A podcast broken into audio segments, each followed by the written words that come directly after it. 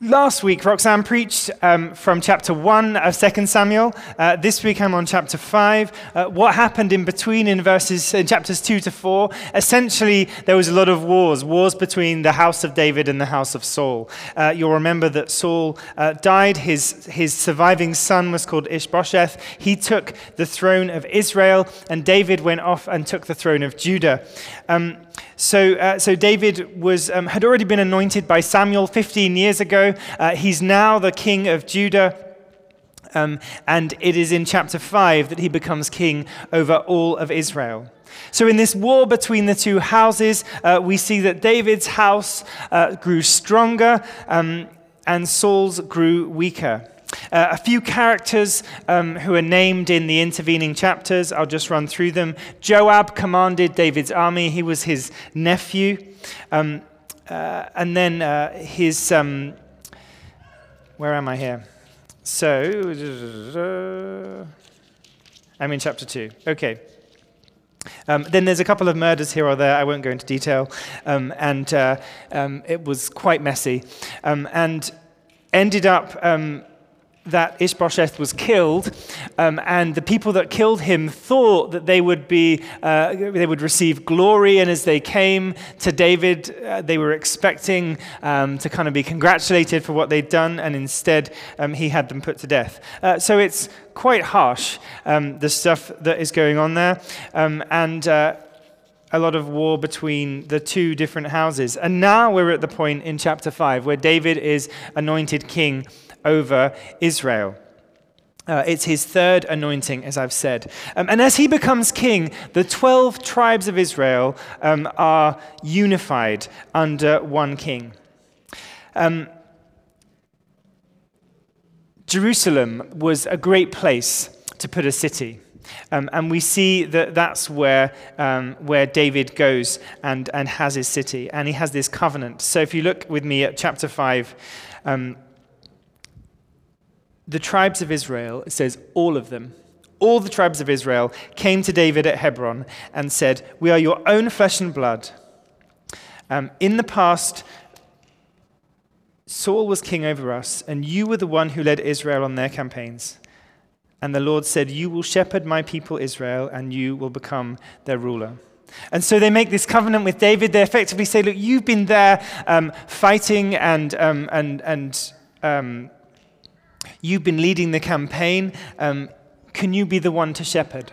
And that word, the shepherd, is very unusual for us. Um, if we're here in Maple Ridge, um, I don't think I've ever seen a sheep in Maple Ridge, and I know that somebody afterwards will tell me exactly where I can go and see one. But I haven't seen a sheep in Maple Ridge. Um, but but uh, the, the shepherds um, that you see in Israel, they're out in the fields and they are they're looking after um, uh, sheep in in desert like lands. Um, when I think of sheep, I think of kind of the north of England with rolling green hills and, and lambs running around the countryside. Uh, when I went to Israel and saw shepherds at work, it was hot, uh, not as hot as it was in Maple Ridge last weekend, uh, but it was hot there. Uh, they're there, they've got head coverings to try and keep them cool, and they're out in relative wilderness um, with uh, looking after their sheep in the heat.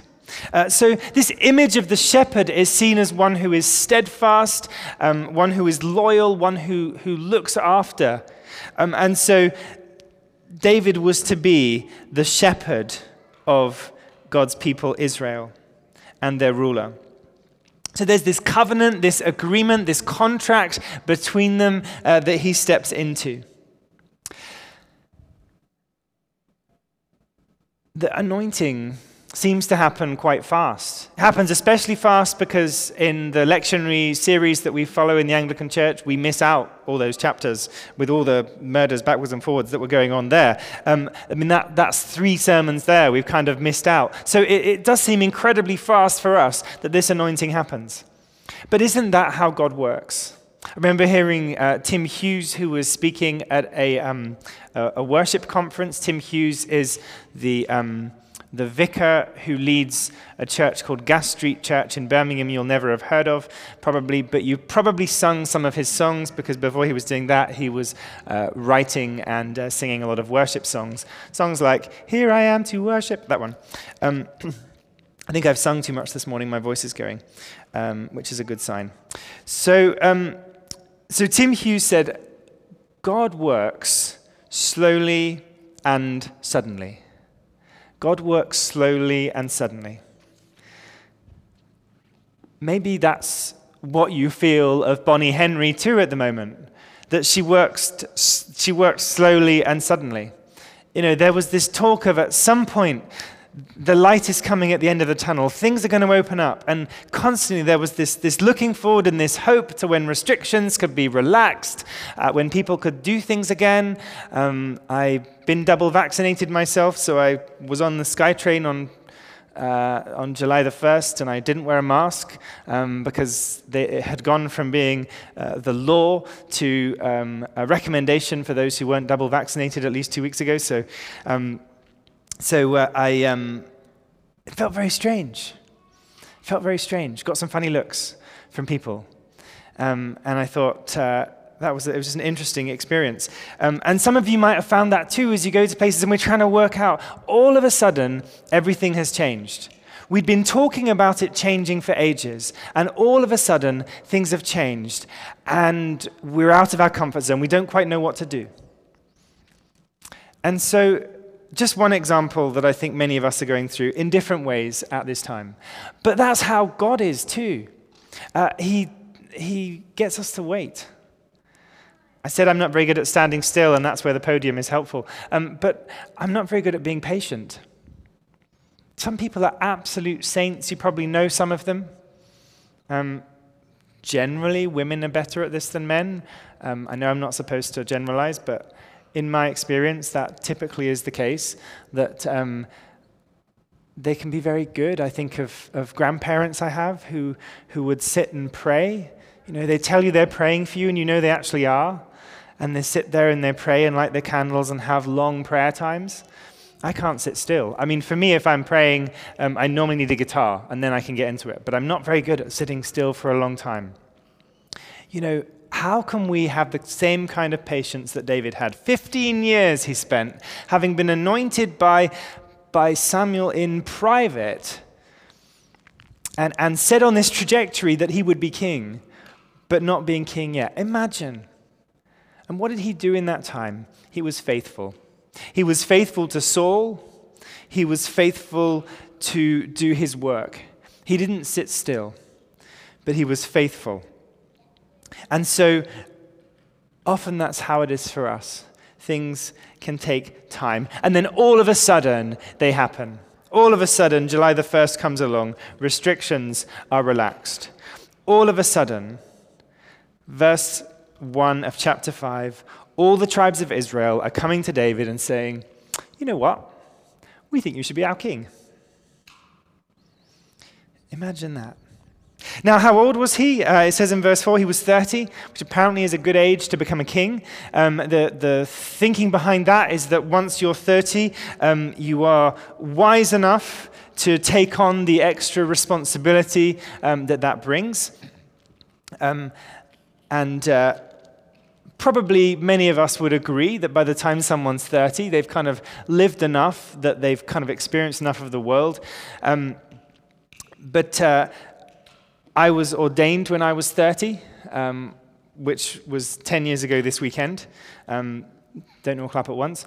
Um, and, uh, um, but, but, but actually, in the Anglican Church, being. Uh, okay. That's just too slow.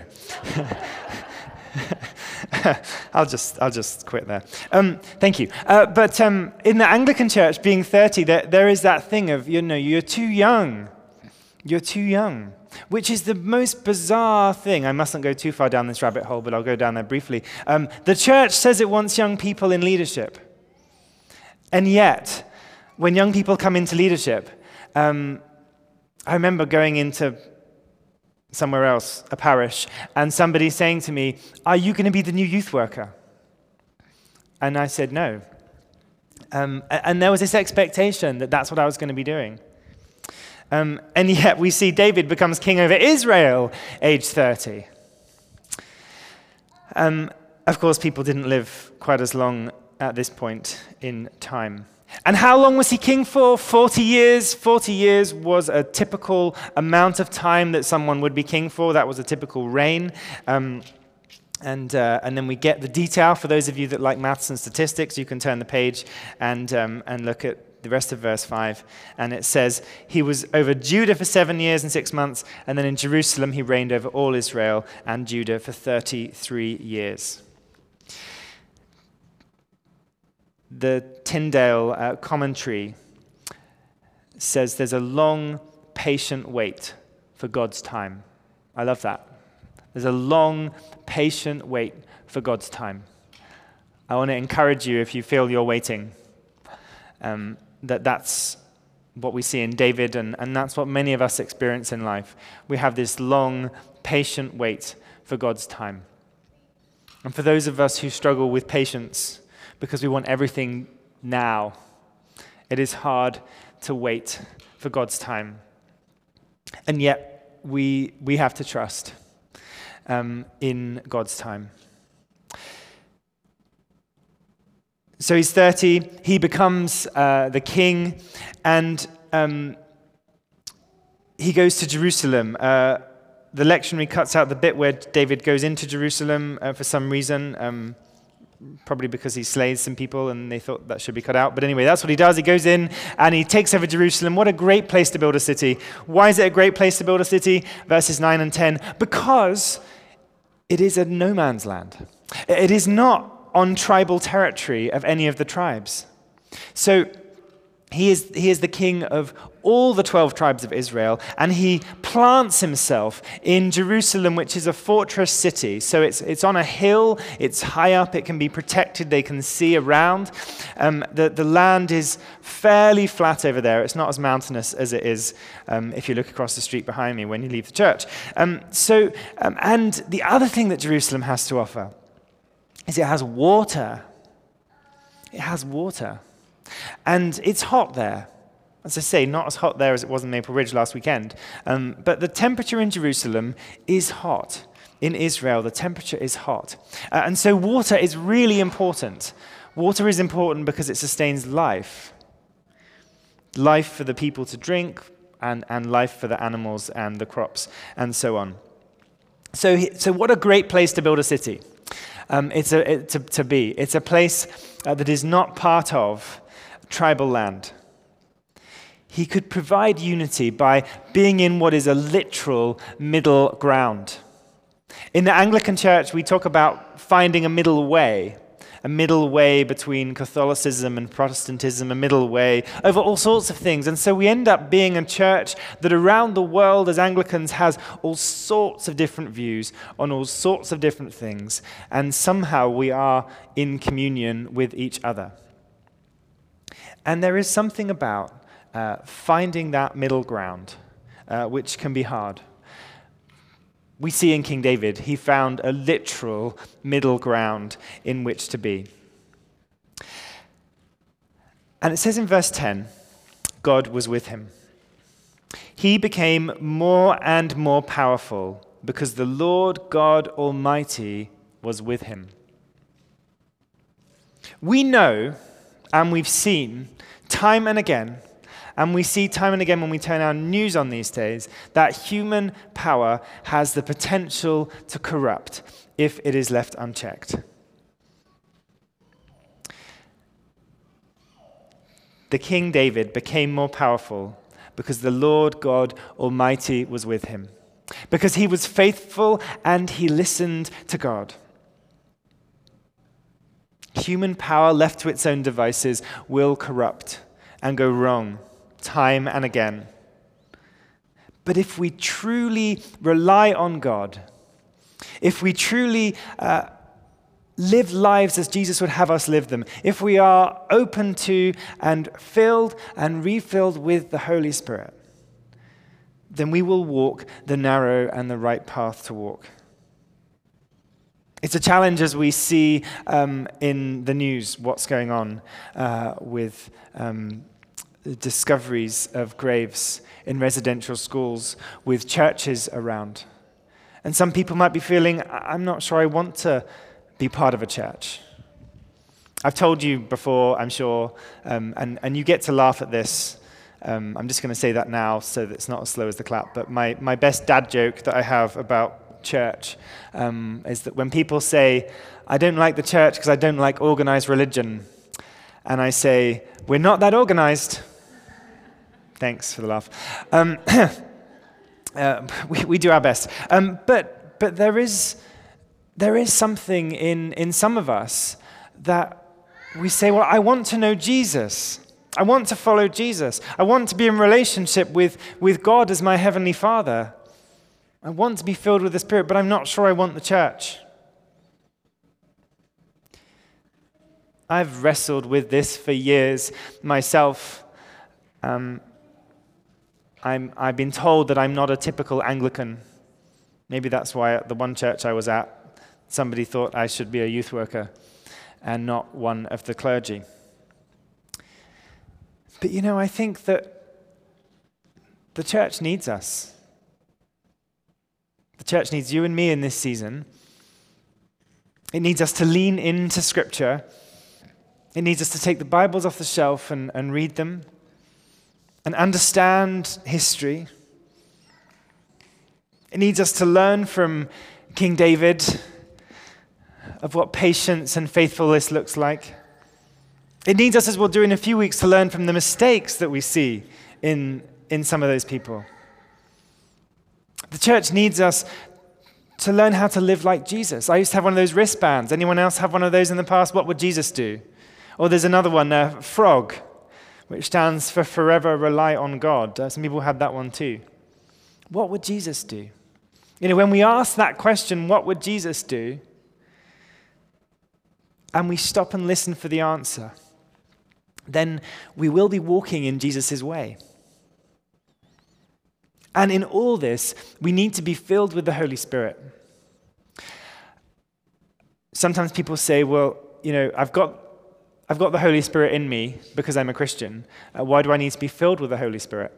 And Charles Spurgeon, who was a Baptist preacher in the 19th century, um, he famously responded to somebody who said to him, You know, why do you keep on talking about being filled with the Holy Spirit again and again? And he said to her, uh, to, to the woman, It's because I leak. It's because I leak. And I'll be honest and say I'm the same. I leak. And so when I pray for the Holy Spirit to come, um, as I do at some point in every service, whether it be a short prayer like Come, Holy Spirit, which is the ancient prayer of the church, or a longer prayer, we're praying for the Spirit to fill us because we need, we need more of God in our lives. I want to be part of a church, and I want to lead a church where we rely on God, as we see David doing here. Where we rely on God, where we know and follow Jesus actively in our lives, and where we can be filled with the Holy Spirit, so that we can go out to make a difference in the world. Unlike David, I'm fairly confident in saying none of us is going to be a king. Fairly confident in saying that. But, like David, we can rely on God. As Christians, living in the light of Jesus, we can walk in the way of Jesus. And filled with the Holy Spirit, we can go into the world with a gospel, a message of good news, of peace, of joy.